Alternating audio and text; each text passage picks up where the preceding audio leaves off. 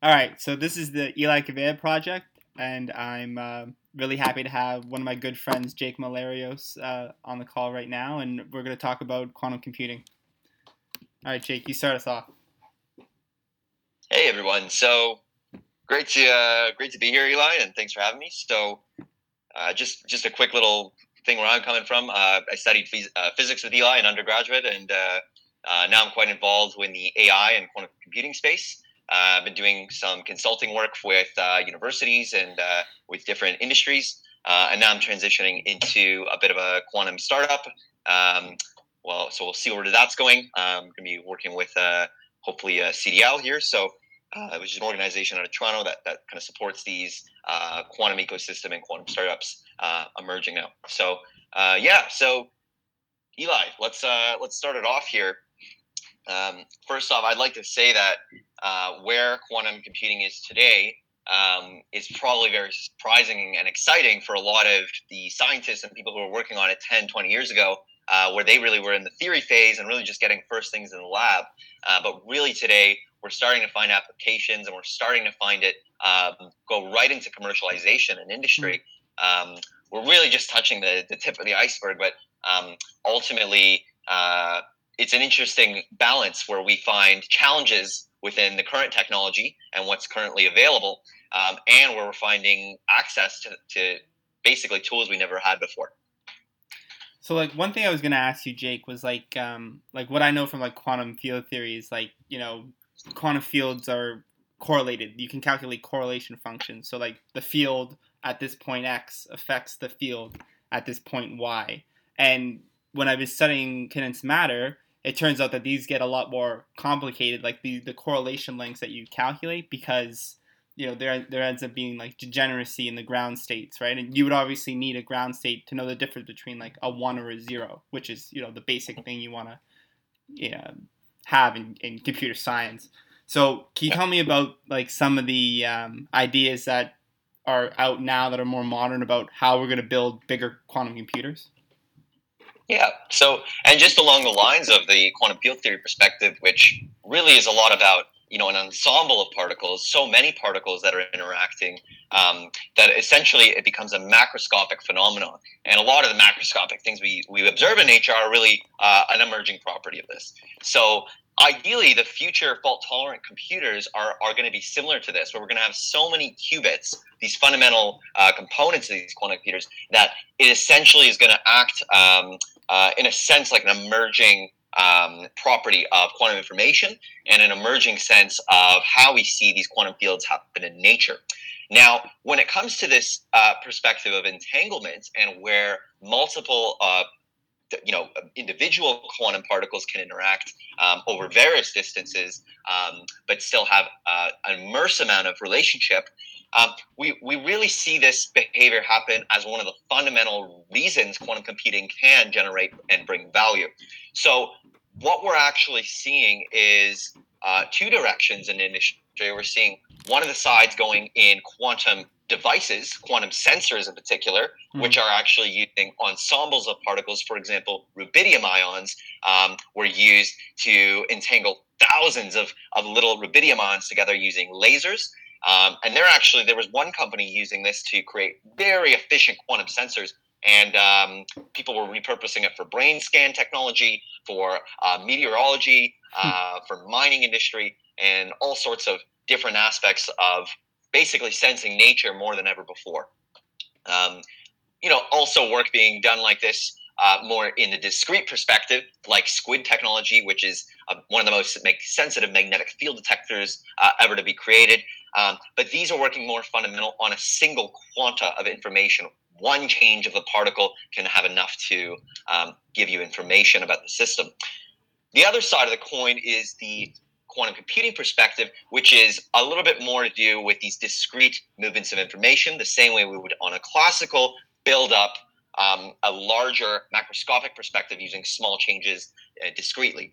Um, now, that is very dependent on entanglement at scale. And really, one of our biggest challenges right now is building fault tolerant quantum computers they that require correct. mass scale of correlated uh, entangled particles that are essentially using this entanglement to help correct for errors. Mm-hmm. Um, unfortunately, we can't rely on the same methods classical uh, had for error correction, um, and that has forced us to use um, some of these quantum methods so stably um, in, in order to to proceed with fault tolerance.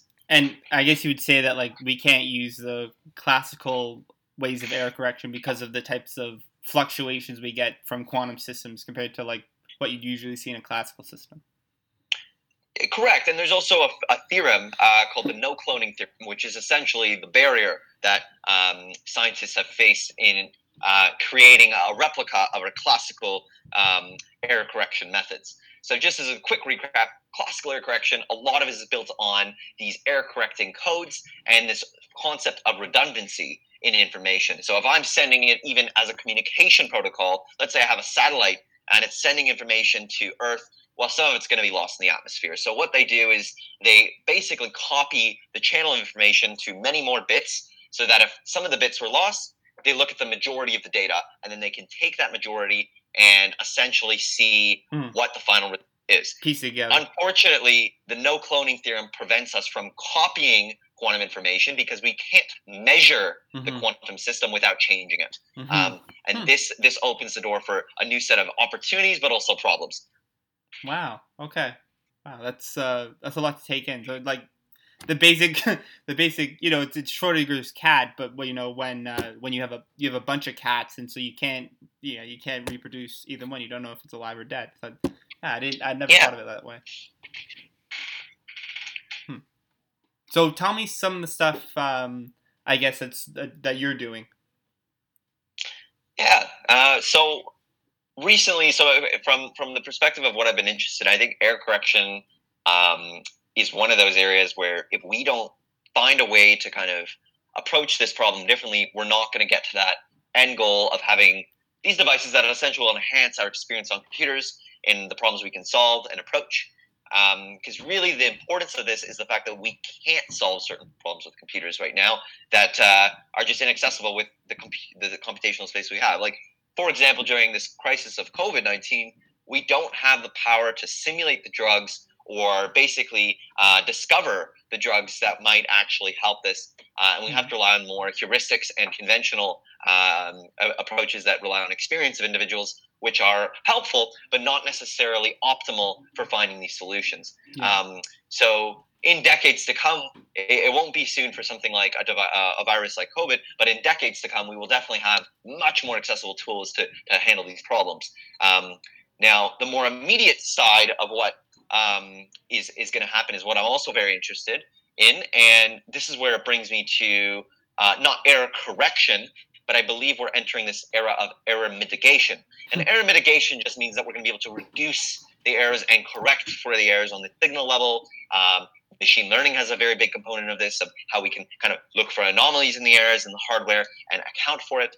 Um, there is a lot of work being done by groups like Microsoft, where if they can figure out how to do this topological error correcting approach, then they will be very much ahead of many of the companies out there, and many of the research groups uh, by about hundreds to a thousand times. Wow. Uh, but again, that's an approach that I think is more down the line, uh, is what we're seeing. So we're going to have to rely on more of the mitigation techniques. That's something that so, actually I've uh, studied a little bit of in the condensed matter that I've done, where it's like when you get to these like the, they're like uh, equivalence classes. So just like in normal topology, you can't tell the difference between uh, a cup and um, a bagel. Like Correct. you get those types of uh, uh, quantum ground states that that appear. So you're not able to tell the difference between two ground states because they're topologically equivalent. And this is a problem actually the D-Wave machine has a lot of issues with when uh, when when going through problems of degeneracy. Now the D-Wave machine, after using it a, a little bit more extensively over the last year, I, I really think it's a, a lot of unpa- untapped potential in this tool uh, mm. in representing uh, various problems, uh, specifically these if you can map, it's, it's essentially this this challenge is finding people who can map these business problems to QUBOs. And QUBOs is a quadratic unconstrained binary optimization problem. It's a very specific subset of uh, integer programming and problems that when, when, when put in this form uh, can be used on this device. but many problems can be mapped there, even when they're in a different type of problem space. They can be mapped there, maybe with a bit more variables, maybe with a little bit different constraints. But it's quite beautiful what you can represent in this device.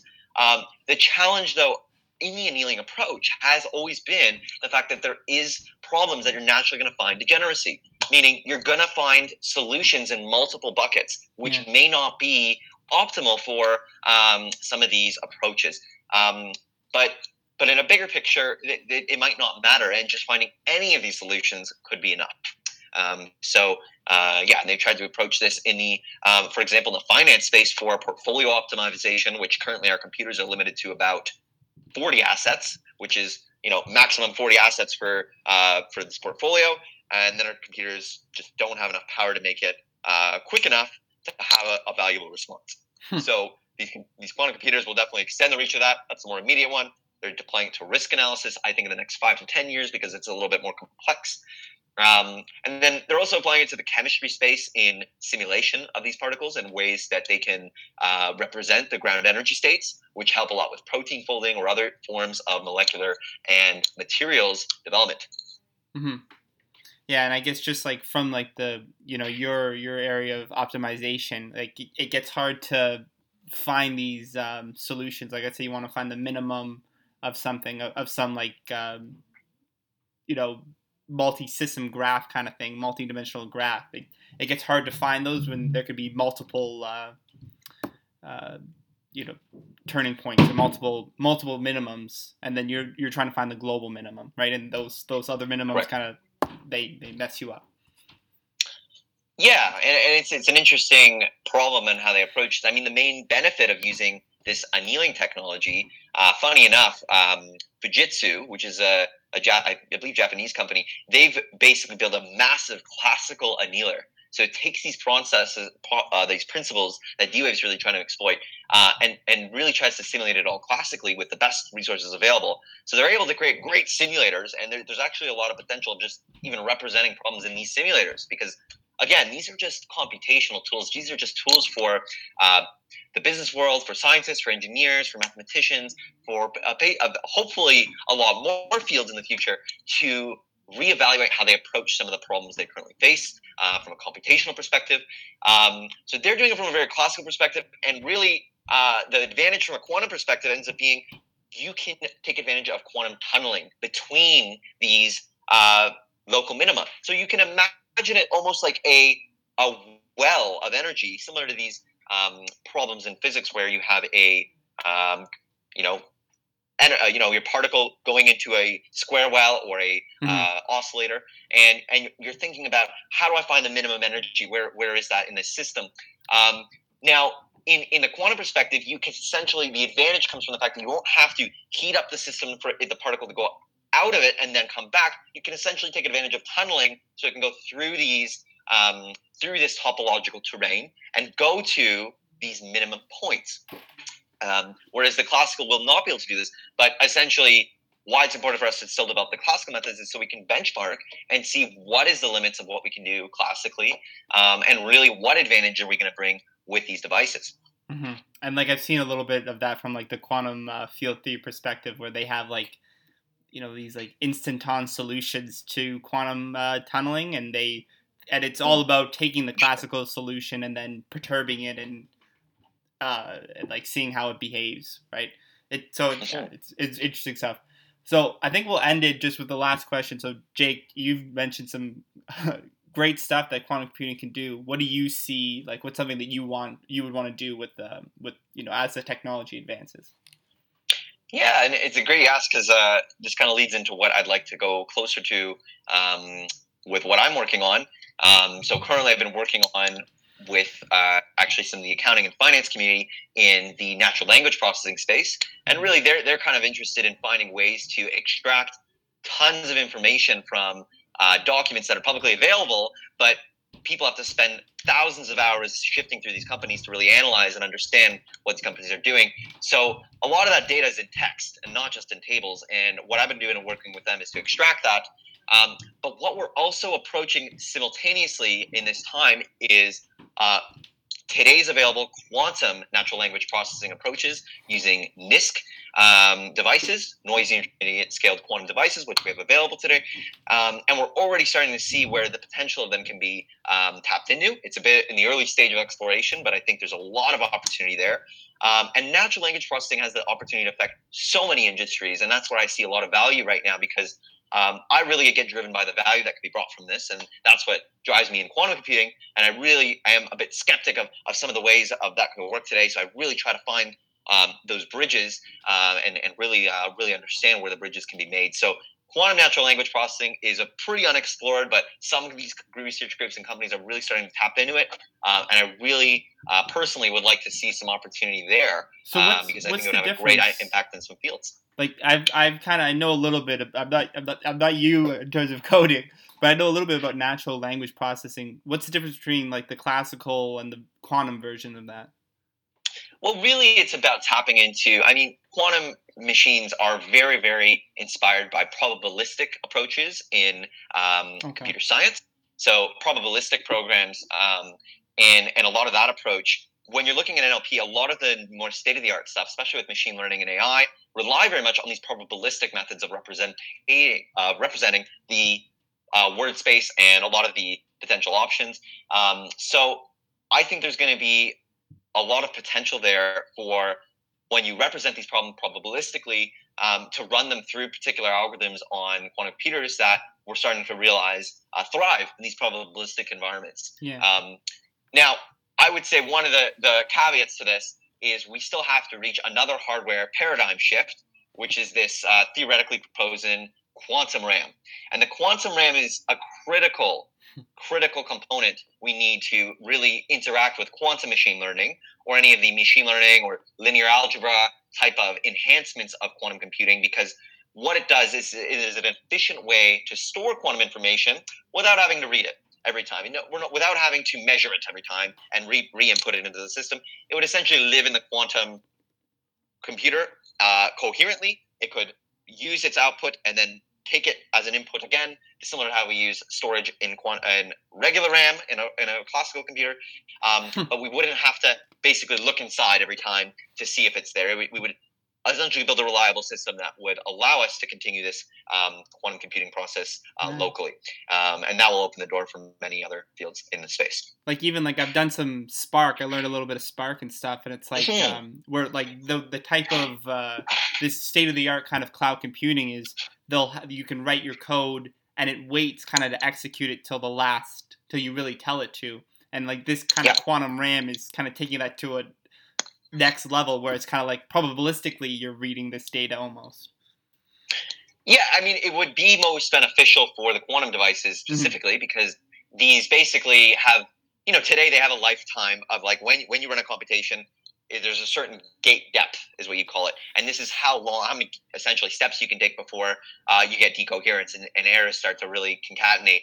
Um, so the thing is, you want to run it in these short-lived cycles um, take that information and then basically store it and then run it in another short-lived cycle of the problem. So you kind of compartmentalize the problems into pieces. Take the results and take that information and compile it together. Right now we're doing that classically, but it would be fantastic if we do it on the quantum level because there's just so much more we could do with it uh, in terms of algorithms and, and value. And I think that'll be the next, uh, hopefully in the next 10 years, we're going to see these quantum RAM devices maybe a bit more accessible. I think error correction is going to have to be a big factor. And then I think in the next 20 years uh, to 25 years, fault tolerance will start to be a lot more accessible, where it's just really going to be a matter of scaling these products to have millions of qubits, like we have millions and trillions of, of uh, transistors. Um, and, and we really have the, the, the, design protocols to, to make these a little bit more scalable. Um, again, controversial topic because I think there's some that believe uh, in in other ways will will mm-hmm. achieve fault tolerance, uh, even the, in terms of architecture.